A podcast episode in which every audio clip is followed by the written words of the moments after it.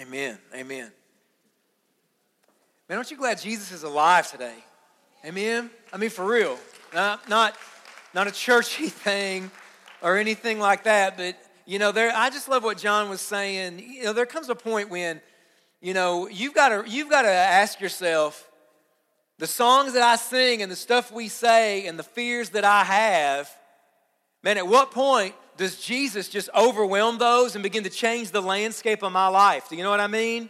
And, and not, that, not that there's ever a place where, where we don't have fears and struggles, nobody's perfect, but I'm just telling you if Jesus is alive today, I mean, if Jesus has really swallowed up death, then man, I don't know what you carried in here today, but that's a game changer. That changes the landscape for the baggage and the fears that you have. The lights came on, right? Um, uh, for whatever you had in here, man, that Jesus is alive changes everything. Okay? It really does. And so I just want us to just lean into that today that Jesus is alive. I don't know what your fear is. Um, I was sharing in the first service. Uh, man, a lot of times when I'm singing songs, especially what we were singing this morning, I just think to myself, where do I not believe this? You know, where do I not, where, where am I, uh, where am I living like and believing like? Jesus, you're still in the grave somewhere because Summit, can I just tell you that the grave is empty this morning? And Jesus is alive and he has swallowed up death and all of our fears. And so that just changes the landscape uh, here that Jesus is alive with us, man. I just love that. And if you're here for the very first time, I do want to welcome you. My name's Mark. I'm the lead pastor here, and we're excited to have you here. We're kicking off a new series. I'm going to share that more about that in just a moment. But we are excited to have you here today if you're a very first time uh, guest with us today. If you are uh, here for the very first time, we got a free gift for all first timers. All you got to do is fill out that connection card. It's probably on the back of the seat in front of you or in your seat if you're uh, towards the front. And we got a free gift for you. Just fill out that card as much as you can or want to. Take it to the welcome area out there in the lobby, and we'll just exchange that card for the gift and we'll send you on your way. Um, but you know what? I want us all to know, you know, Jesus does not want us to just come to church on Sunday mornings. He wants a relationship with us. Sunday mornings are great, but God has the next step for every single one of us. And, and what God wants is God wants a growing relationship with you. And you might be here and you're thinking, listen, that's new for me. I've never thought about that. Or how do I get that started? If you have questions about that, I would love to talk to you uh, for a few moments after church. I'll be out there at the welcome area, like I just said. And if you have questions about uh, how do I, how do I, where do I start reading in the Bible? How do I start to grow as a Christian? Mark, I think I need to get baptized. Uh, should I be baptized? How can I uh, become a, a, partner here, a member here of this church? I, I would just love to come alongside of you today and help you figure out what your next step is in your relationship with Jesus. All right. Uh, so I just want to invite you to do that today. Take a moment, man. We'll, it won't take long. Just take a moment. Don't leave today until whatever God is doing in your life. Don't leave until that business with God is taken care of. All right. It's worth it to stick around for. All right. Hey, I'm going to pray, and we're going to dive in this morning as we kick off a brand new series. I want to pray for us this morning. So let's pray. Father, thank you for today. God, I pray that right now you would just come and you would speak to us, God. You would speak to us, uh, God, where we're afraid, where we're distracted, Jesus, where we w- kind of walked in and expected church as usual. God, I pray that you would come and right now and you just interrupt that. That, Father, you would wake us up to who you are and anything that you want to say, do in this room, we are, we say yes to it. We are open this morning. So, God, I pray that you'd speak. And, and God, that that you would use me today. God, I, I, have, I have nothing to do here today apart from you. And Jesus, I pray for help. I pray that you'd help me. I pray you help all of us to hear. We don't really need another sermon, but we do need to hear from you. And so, God, you can take the words that I'm going to say and words that I'm not even planning to say right now, but maybe you just speak through in that moment. But God, you can take whatever is said and apply it in a million different ways. And so do that. Do what none of us could plan to do. In Jesus' name. Amen. Well, we are kicking today off a brand new series called I Love Hazard. And uh, so we're going to explain the title, explain, we've got several things we're going to uh, do with this series uh, that we're going to explain later on. But I don't know if you knew this or not. This is not shocking or anything like that. But how many people know uh, Eastern Kentucky and Hazard They don't get a lot of love uh, in, in the conversation, say on the media, uh, national media, or anything like that. Maybe in conversations a lot of us are having just talking about the community we live in. Hazard in Eastern Kentucky doesn't get a lot of love. Do you know that? Right? You know that, right? So I, I don't know if you, I, I, I, was thinking about that a couple of weeks ago, uh, putting this together, and I Googled Eastern Kentucky and Hazard. Have you ever Googled Eastern Kentucky and Hazard? You should. It's a really eye opening experience. If you Google Eastern Kentucky, the first at least 200 hits are from Eastern Kentucky University. They have bought the domain, Eastern, they've bought those Google AdWords, Eastern Kentucky, and when you type that in, you get a link to every single space on their website. So I don't know, when I saw that, I don't know uh, who's working for Eastern Kentucky University's social media and web team, but kudos to them because they just bought the AdWords, Eastern Kentucky, and that's what you get. If you scroll down a couple pages, you get this article from the New York Times that kind of made its way around a couple of years ago. What's the matter? With Eastern Kentucky. Just the title alone says it's really encouraging and uplifting, right? Right? Even the license plate. If anybody actually got that license plate, um, wow, that's tremendous. That's great, right? But that, but that's just it, you can tell the article is not going to be really encouraging. It's not going to shed a lot of positive light on uh, Eastern Kentucky. Then I googled Hazard. If you Google Hazard, the first thing that comes up is Hazard's Wikipedia page. Second thing is Hazard's uh, page on, uh, on uh, uh, uh, Travelocity. I didn't know Hazard has a, had a page on Travelocity. So I clicked on it, and, uh, and on Travelocity, you can book a room at the Hampton, and it says you should go to the Mother Goose. That's what it says. Mother Goose has four out of five stars, guys, online. It's a huge thing. People are coming from all over. Scroll down a little bit further, you see this article from CNN. It's about Hazard in a small Kentucky coal town. Joblessness leads to a health crisis. You read those articles, here's the solution for both those articles. Both those articles come down to this point. We don't know if there's a future for Eastern Kentucky or Hazard. There's probably not one. Everyone should leave. And maybe that's how you talk about it. Maybe that's how your friends talk about it. We don't know if there's a future. We don't know what's going to happen. Everyone should just leave Eastern Kentucky and Hazard, this place is going to be a ghost town. And so, if that's the solution, okay, if that's the solution, everyone should leave. Here's a really good question Why are we here? I mean, not in this building, I mean, literally, why are you here? in Eastern Kentucky? Why are you here in Hazard? Why are we here? And some of you are hearing that and you're thinking, well, I mean, this is just where my family's always been. I mean, we just grew up here, you know, generations ago. Somebody moved here. My family, we've always lived here. My parents grew up here. This, I've just always lived here. And listen, those answers are fine. But see, as the people of God, as followers of Jesus, we should ask why, in light of everywhere else in the entire world that God could have put us, why has God put us here? Not only that, out of every single point in history when God could have determined that you and I would live, why did God plan for you and I to live at this point in history? I mean, you might hear that and think, listen, I don't even think God has anything to do with that. I want you to know God has everything to do with that. I'll show it to you in one verse. Acts 17 26. Watch this.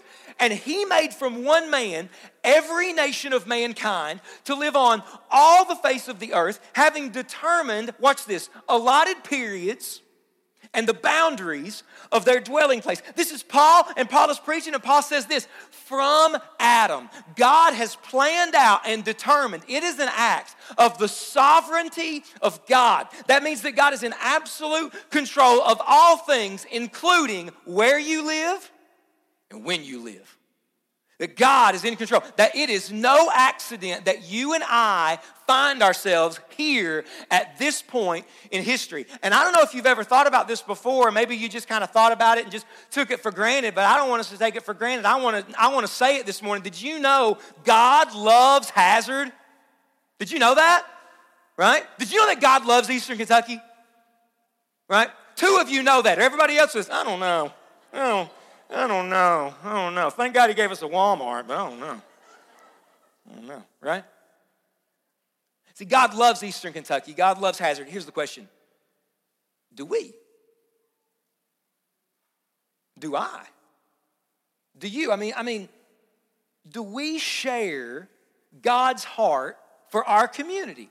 Or do we resent it? Roll our eyes, at it. We're cynical about it. Everything we say is negative. It's always a put down. See, here's the thing we have to understand here. As followers of Jesus, as God's people, we got to understand this morning God wants us to settle for nothing less than the total transformation of Eastern Kentucky. Did you know that? Listen, is Eastern Kentucky broken? Does Hazard have problems? Absolutely. Every place is broken. Hello? Every place has problems. Does it have to be this way? Absolutely not. Right? And, and so, so, what we want to do over the course of this series is we want to try to get God's heart for Eastern Kentucky. But if God is going to change the landscape of our community, if God wants to totally transform Hazard and Eastern Kentucky, then God has to do a transformation in my heart and in your heart. God's got to change our, our, hearts. See, when we talk about transform people, transforming the world, that's our mission statement. Put it on the wall out there in the lobby. When we talk about transform people, transforming the world, the transformation that we're talking about is not we give our lives to Jesus and then we wait to go to heaven. Listen, praise God that Jesus saves us from our sin. Hello? Thank God Jesus saves us from an eternity separated from Him. Thank God that Jesus saves us from a life without Him. But Summit, can I tell you this morning that Jesus did not just save you from something, He saved you for something. Jesus says the church is the salt and light of the world. Light always pushes back darkness. Salt is a transforming agent. So God has not called the church to complain about culture, point fingers at the culture. God has called the church to transform the culture. So we can look at the world and we can say how it's really dark out there. It's really bad out there. Have you seen what's happening out there in the world that we live in? Have you seen what's happening in our schools? Have you seen what's happening in Hazard? Have you seen what's happening in Eastern Kentucky? And here's where a lot of Christians have missed the, bo- missed the point is we've made our church buildings bunkers and bomb shelters where we point at the world, we yell at the world, we say someone should do something about the world, and the entire time God is in heaven saying someone should do something about it, and it's all of you. It's all of us. It's the church, right? And and so so we want to get over the next couple of weeks in the series, we want to get God's heart for our region. Because as God would change our heart, if God would do that kind of work in me, if God would do that kind of work in all of us, I believe that we would be transformed, and I believe that our city, our region, our community would begin to be transformed. All right? So if you got a Bible, if you got a Bible, I want you to open it up to Jeremiah chapter 29. All right? Jeremiah chapter 29. We're going to be there all morning, so go ahead and open it up. Turn it on on your phone. If you don't have anything like that, uh, the words are going to be on the screen behind me. We're going to read verses 1 through 14. Jeremiah chapter 29, 1 through 14. All right, let's go ahead and read this. Let's jump right in. These are the words of the letter that Jeremiah the prophet sent from Jerusalem to the surviving elders of the exiles, and to the priests, the prophets, and all the people whom Nebuchadnezzar had taken into exile from Jerusalem to Babylon. This was after King Jeconiah and the queen mother, the eunuchs, the officials of Judah and Jerusalem, the craftsmen and the metal workers had departed from Jerusalem. The letter was sent by the hand of Elasah, the son of Shaphan, and Gemariah, the son of Hilkiah, whom Zedekiah, king of Judah, sent to Babylon to Nebuchadnezzar, king of Babylon. It said, watch this, verse 4 Thus says the Lord of hosts, the God of Israel, to all the exiles whom I have sent into exile from Jerusalem to Babylon build houses and live in them, plant gardens and eat their produce. Take wives and have sons and daughters. Take wives for your sons and give your daughters in marriage, that they may bear sons and daughters. Multiply there and do not decrease. Seek the welfare of the city where I have sent you into exile, and pray to the Lord on its behalf, for in its welfare you will find your welfare. For thus says the Lord of hosts, the God of Israel Do not let your prophets and your diviners who are among you deceive you, and do not listen to the dreams that they dream. For it is a lie that they're prophesying to you in my name. I did not send them, declares the Lord. For thus says the Lord When 70 years are completed for Babylon, I will visit you, and I will fulfill to you my promise and bring you back to this place. Here's the verse that we all have on pillows and coffee mugs For I know the plans I have for you, declares the Lord plans, to, plans for welfare and not for evil, to give you a future and a hope. Then you will call upon me and come and pray to me, and I will hear you. You will seek me and find me when you seek me with all your heart. I'll be found by you, declares the Lord, and I will restore your fortunes and gather you from all the nations and all the places where I've driven you, declares the Lord, and I will bring you back to the place from which I sent you into exile. Now, let's set that into context so we can understand what's happening here. Nebuchadnezzar and the Babylonians come into Jerusalem and they kidnap and capture God's people, the Israelites. They were in God's city, Jerusalem. Nebuchadnezzar and the Babylonians come in and they kidnap, capture all of the Israelites. They are now exiles, meaning they're in a place they're not from, in a place not their home, in a place they were never meant to stay for a long time. They are exiles in Babylon. Now, if you don't know anything about the Bible, if you've never heard the word Babylon, let me kind of unpack what Babylon is, why it's a big deal in the Bible. To make a long story short, Babylon was Vegas before Vegas was Vegas. All right? If you don't know anything about Babylon, that's what basically you need to know. Before Vegas was Sin City, Babylon was Sin City. I mean, in, uh, in Genesis 11, there's a story called the Tower of Babel. You know that story, right? And what happens in that story, if you don't know that story, is the people there in that, uh, in, that, uh, in that city at that time, they come together and they say, listen, we don't need to worship any God. We're God. We can do anything we want to if we set our mind to it. Let's build a tower, a monument in honor of us to say we don't need gods. We're our own God. And so that doesn't go well if you know that story. But, but that's kind of the trajectory of Babel. The book of Revelation, book of Revelation calls Babylon the mother of all prostitutes and an abomination of the earth. How would you like to have that on the, on the sign of your state as you drive in? Right? See all, see all kinds of people go on vacation, they get their kids out of the car when they cross into the state they're going to, have their kids pose with the state sign, you know, Florida, the sunshine state. You know, imagine that. Babylon, mother of prostitutes. Honey, get the kids out of the car. Let's take a picture. It's a great place. It's a great place. and God's people looked around, they said, We don't want to be here. This is the last place we want to be. We don't want to raise our kids here. We don't want to do business here. We don't want to live in homes here. This place is God forsaken. We want out. I mean, here's probably some of the conversations that Israel was having about Babylon. See if any of these things uh, sound familiar. There's no future here. There's no future in Babylon. Babylon's a dead end town. Nobody, uh, there's nothing to do here. There's nothing for our kids here. There's nothing for us here. Surely God wouldn't want us to live here.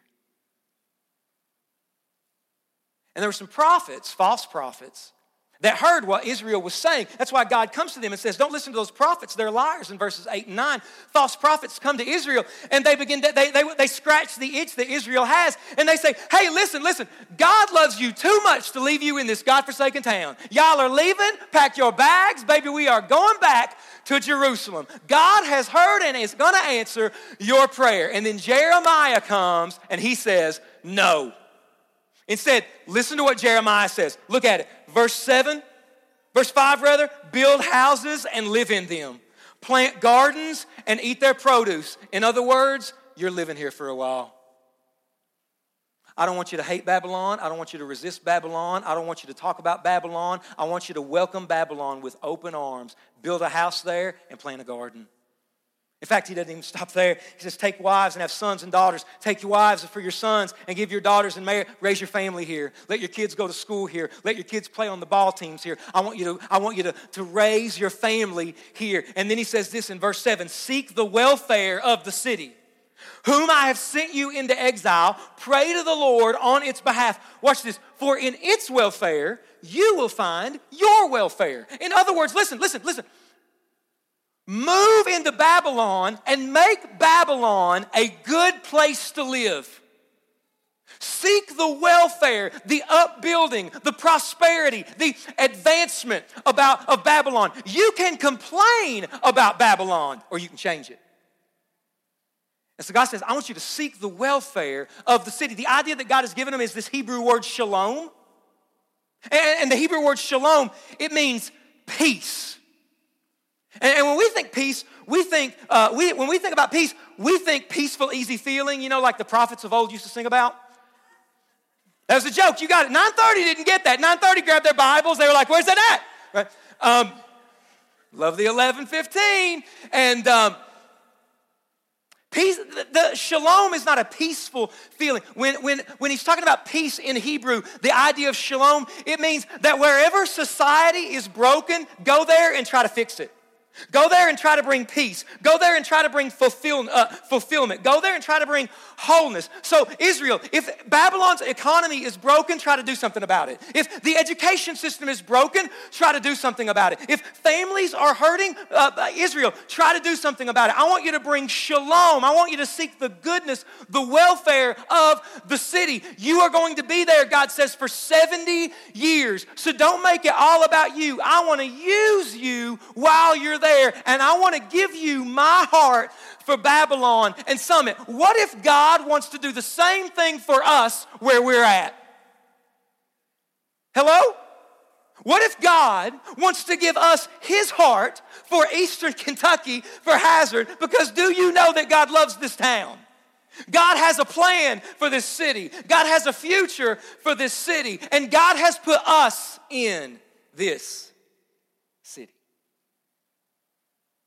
So I think there's three things that God would want to show us here out of this passage from Jeremiah 29. If you and I are going to begin to love Hazard, love Eastern Kentucky the way that God does, if our hearts are going to begin to reflect His heart, I think there's three things I want us to see today, three things that we need to see from this passage. Here's the first one if you're taking notes it's that you and I, we are citizens of a different kingdom. We are citizens of a different kingdom. That's exactly what he says, Jeremiah, to the Israelites there, verse 20, uh, chapter 29, uh, verse 1, and all of it there. You are exiles. You don't, you're not from there. You don't live there. You are from out of town. Where you are now is not your home. Summit, did you know that this world is not our home? Listen, not only is Hazard not our home, this whole world is not our home. Hello? This is what Peter says. Look at it. 1 Peter 2.11. Dear friends, I urge you, watch, watch, watch, watch, as what? Foreigners and exiles. They were exiles. What, what are we, exiles? Your Bible might actually say this in 1 Peter 2.11. Your Bible might actually say that we're aliens. I love the way the author of Hebrews puts it. The author of Hebrews puts it this way in Hebrews chapter 13, verse 14. This world is not our permanent home. This world is not our home. You ever been somewhere, maybe even out of town this summer, and it happened to you? Somebody heard you say something and they and they caught your accent and they said, Hey, you're not from here. Has that happened to you this summer or recently? And what they all don't realize is they're the ones with the accent. We're the ones that have it all together. It's the world's problem, not ours. Right? Amen. Amen. It's, it's hard to deal with, and they're trying.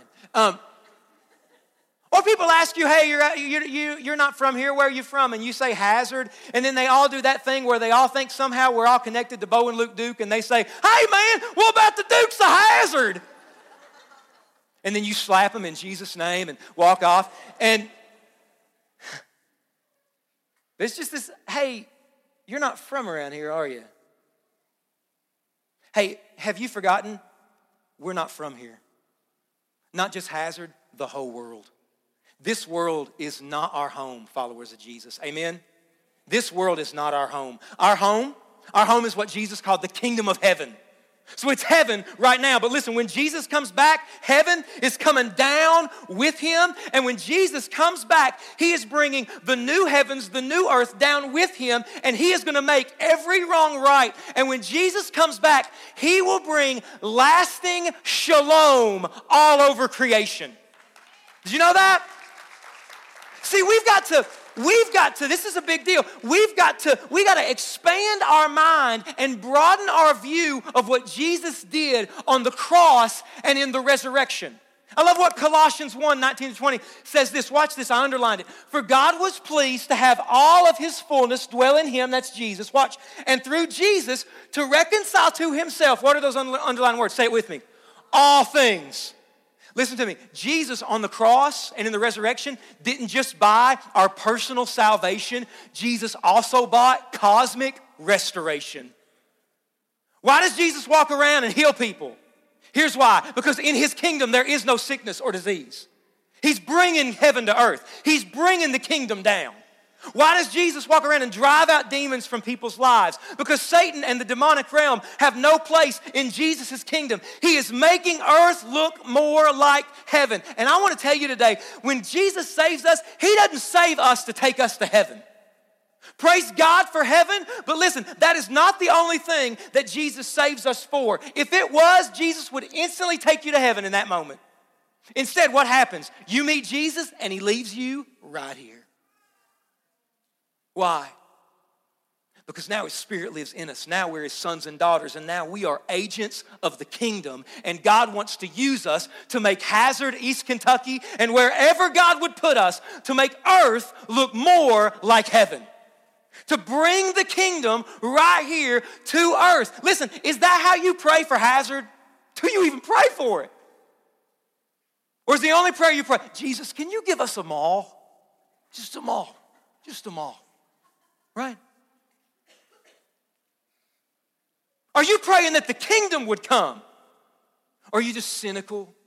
Your eyes kind of glaze over. And listen, a lot of us Christians, we, we've been guilty. I've been guilty. A lot of times, God's used this, uh, getting ready for this in my heart. We just look at our community and we just lose hope. Can I tell you that the people who ought to have the most hope for Eastern Kentucky ought to be the church because we know at the end of the day, darkness doesn't win. And we live in a community that's looking for hope, and we are the people of hope. Amen? Man, we, this world is not our home. We are citizens of a different kingdom. What that means is, I want God to use my life to bring the kingdom here. I want God to use my life to bring, my, bring the kingdom where I work, where I live, where I play. We are citizens of a different kingdom. Once we get that, all of a sudden we're free so, to see we don't, we, uh, that we need to love the world and not be afraid of it. We need to love the world and not be afraid of it. See, the Bible tells us to be in the world, not of the world. In the world, not of the world. That's exactly what Jeremiah is saying to the Israelites. I want you to be in the world, buy houses, raise your kids there, seek the prosperity of the city. But listen, don't worship their gods. Don't value what they value in the world, not of the world. A lot of times when you talk about this, Christians get really scared and really, the fears are two. There's really two fears that a lot of Christians have when you talk about loving the world. One is we're going to be so influenced by the world that we'll become what the Bible calls worldly. Basically, meaning there's no difference between us and non Christians. And so they're like, listen, if we love the world, if we get too close to the world, we'll be influenced by the world and we'll just be like everybody else. A lot of Christians are just so afraid of the world, they're just afraid they're going to catch something, right? Oh, just don't, don't get it on me. Don't get it on me, right? I love how Jesus prayed for the disciples in John 17. Look at these verses here. My prayer is not that you would take them out of the world, but that you protect them from the evil one. They're not of the world. Don't take the disciples out of the world.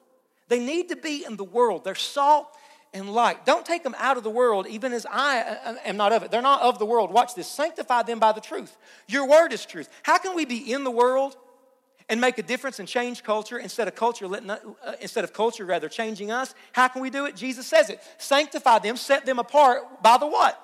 Truth. Your word is truth. We need to let the holy spirit constantly speak into our lives and change us using this word. We need to let the word of god transform us the truth of god's word transform us so that we can see this world's not my home Man, I got different values. I got different ideas. I've got different goals. And as we do that, it frees us more and more to be in the world, but not of the world. Another fear that we have when we talk about loving the world is some people are afraid that if we start to love the world the way that we're talking about here, where we just love people and we want to go to the world no matter who people are, no matter where they've been, a lot of Christians are afraid, you know what, if we do that, then we'll compromise and we won't call sin sin. And here's what we need to see Jesus was full of grace and truth. Right? Jesus was full of grace and truth. See, some people are all grace and no truth. So you can live however you want, do however you want. God loves you. You never have to repent of sin. You never have to change anything. All grace and no truth. Some people are all truth and no grace. We call those people jerks. Right? Don't look at them. Right? Jesus was full of grace and truth. Goes to the woman at the well, and he talks about living water and how God wants to change her life. And then he confronts her on the fact that she's committed adultery and that she's got a, some sin in her life, and God loves her and God can change her, but God wants a relationship with her, grace and truth. See, here's where the world messes up, and this is a key opportunity for the church to change the whole world. The world that we live in right now says if you don't agree with everything in my life and affirm everything in my life, then you hate me, you're a bigot, and you're intolerant. And we need to let the world know that I can disagree with you and love you at the same time. Amen? I can disagree with you and I can still be your friend.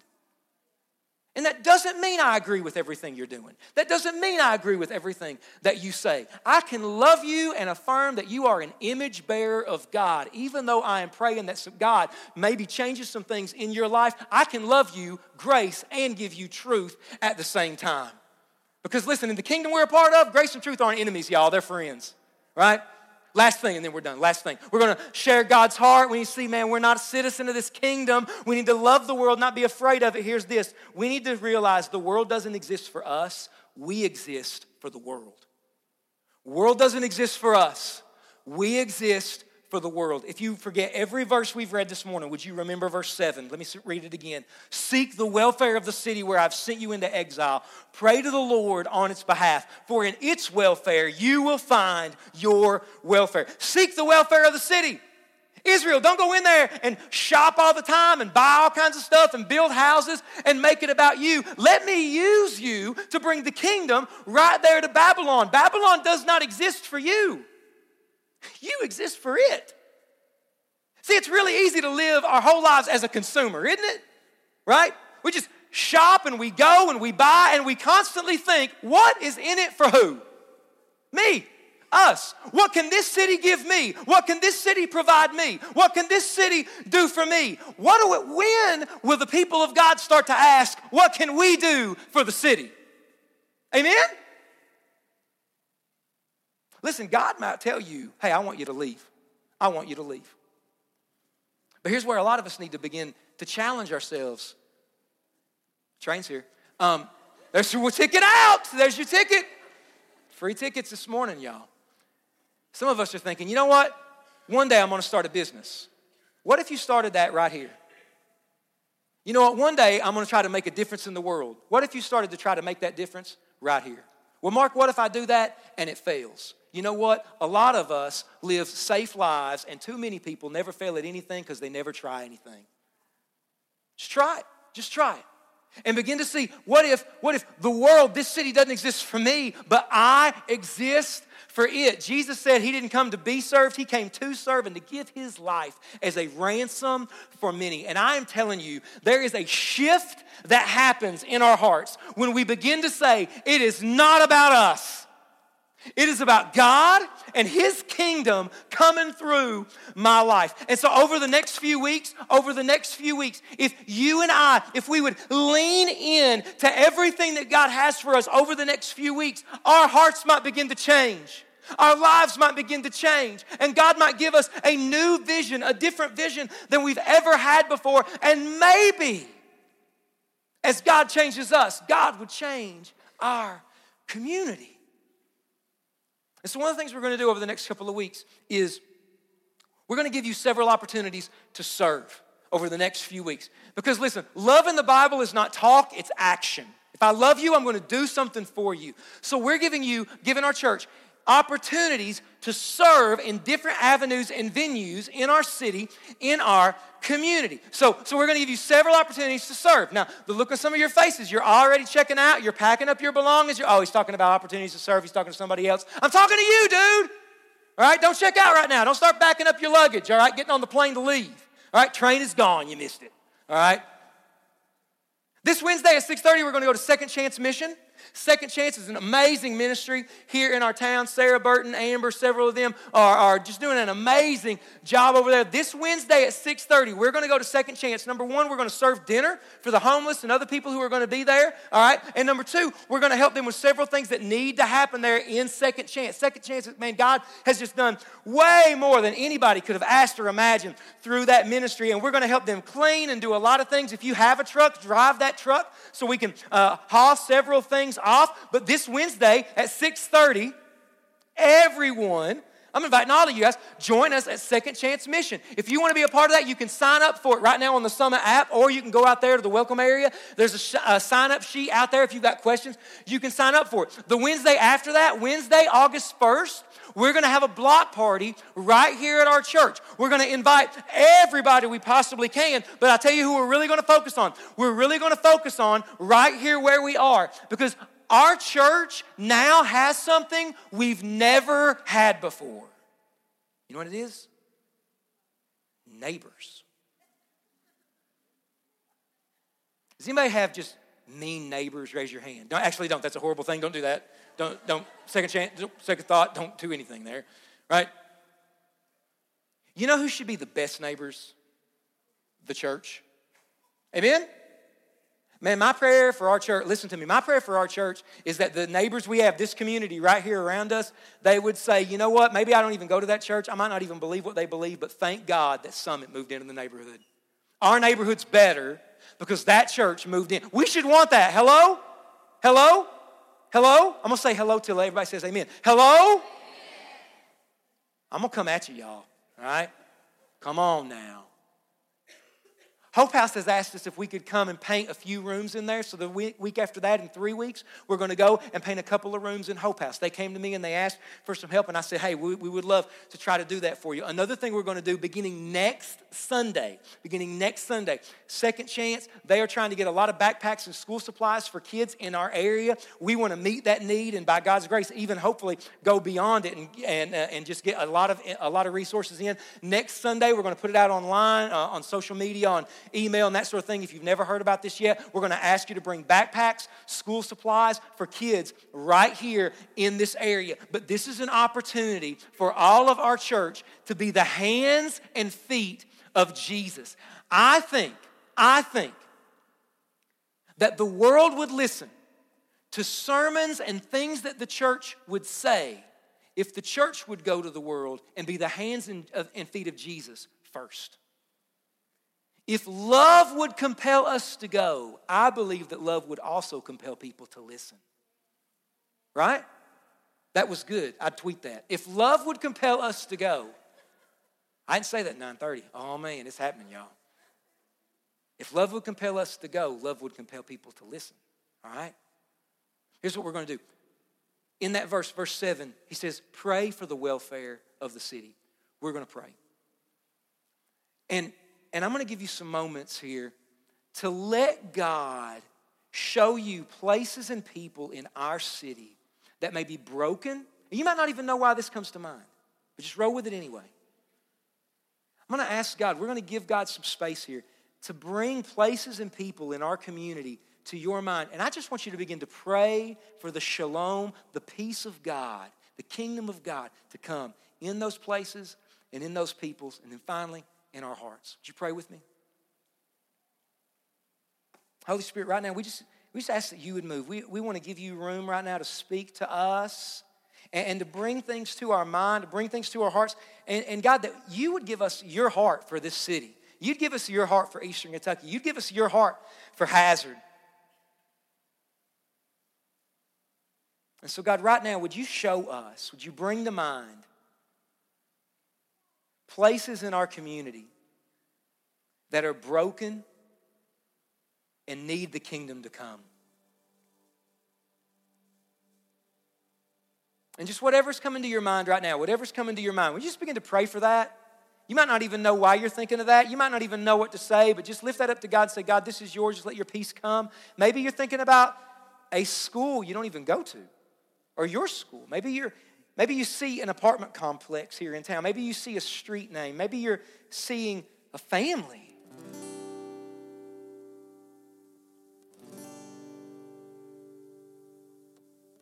And now, would you just ask God, God, would you just show us issues of darkness, places of darkness that we've just accepted as reality in our community, but you want to change? Maybe it's an addiction issue. Maybe it's something with families. Maybe it's something that you that you have, have seen as, as God's just taking you around our community, but it could be just a place of brokenness, something in our community. And everybody, oh well, it's always been this way. And God is speaking to you and He's saying, it doesn't have to be. Just lift that up to God right now. And now, would you take a moment and would you pray for people who do not know Jesus Christ, who do not know Jesus as Lord and Savior and need Him?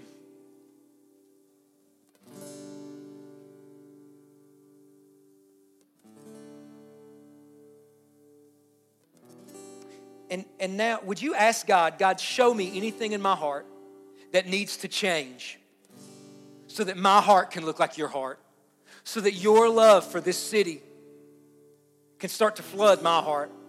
Jesus, would you, would you show me any place in my heart? Would you examine my heart right now and show me anything I need to surrender, anything I need to give up, anything that I need to change, anything that I need to confess and ask forgiveness for? God, would you show me what that is so that my heart can begin to transform and change the way that we're talking about this morning.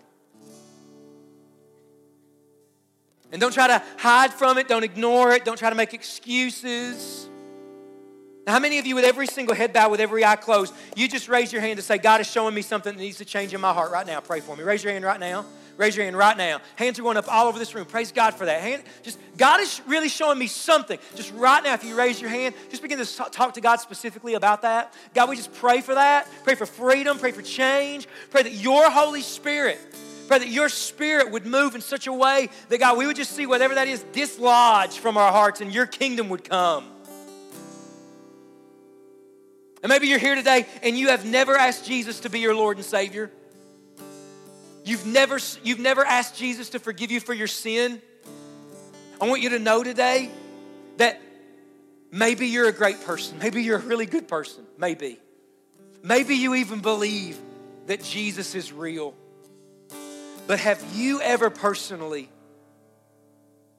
realized that what he did, he didn't just do that for the world, he did it for you? that you've sinned and you need forgiveness. That apart from Jesus, we have nothing. Is that you today? Do you need to surrender your life to Jesus for the first time? If so, I'm going to pray a prayer, and I just invite you to pray this prayer with me right now. Some of you just pray for people in this room, or maybe people who are maybe even watching online who, who don't know Christ as their Lord and Savior. Just begin to pray. But if you're here today and you need Jesus in your life, I just invite you to pray this prayer with me and listen to me. This prayer is not a get out of hell free card, it's not a one way ticket to heaven and I can live however I want. This is a prayer that says, Jesus, I want you to be my Lord and my Savior. I want to start living for you today. Jesus, I need you in my life. If that's you, pray this prayer with me. Say, Dear Lord Jesus, forgive me for my sin. Come into my life right now and save me today. Make me new. Be my Lord and my Savior. And help me today to start living for you. Jesus, come into my life and change me today. In your name I pray. Amen. Listen, no heads are looking up, no eyes are open or anything like that. But if you just prayed that prayer, I would love to pray with you and just encourage you today and celebrate with you. I'm not going to embarrass you, but today, if you just asked Jesus to be your Lord and Savior for the very first time, you prayed that prayer, just raise your hand right now to say, Mark, today I gave my life to Jesus for the first time. Raise your hand right now. That's you. Amen. Amen. Amen. Praise God. God, I thank you for right now, for grace, for mercy. God, that your kingdom is coming right now in this room. This is not just a bunch of people here praying. Your kingdom is coming. You're, you're changing our hearts. You're changing our perspective. The kingdom is coming. And we want it to come more. And so, God, have your way. We love you. Thank you for the kingdom that's come into our lives. Thank you for the peace that's invaded our lives. God, we're not perfect and we still battle fear and insecurity and anxiety and, and, and, and doubts and fears, all these things. But God, we have tasted that peace. We have tasted that kingdom and it is good. And God, that we would have more of it. We love you, Jesus. It's in your name we pray. And everyone said, Amen. Church, let's give God praise. Let's celebrate who He is and what He's done in our lives.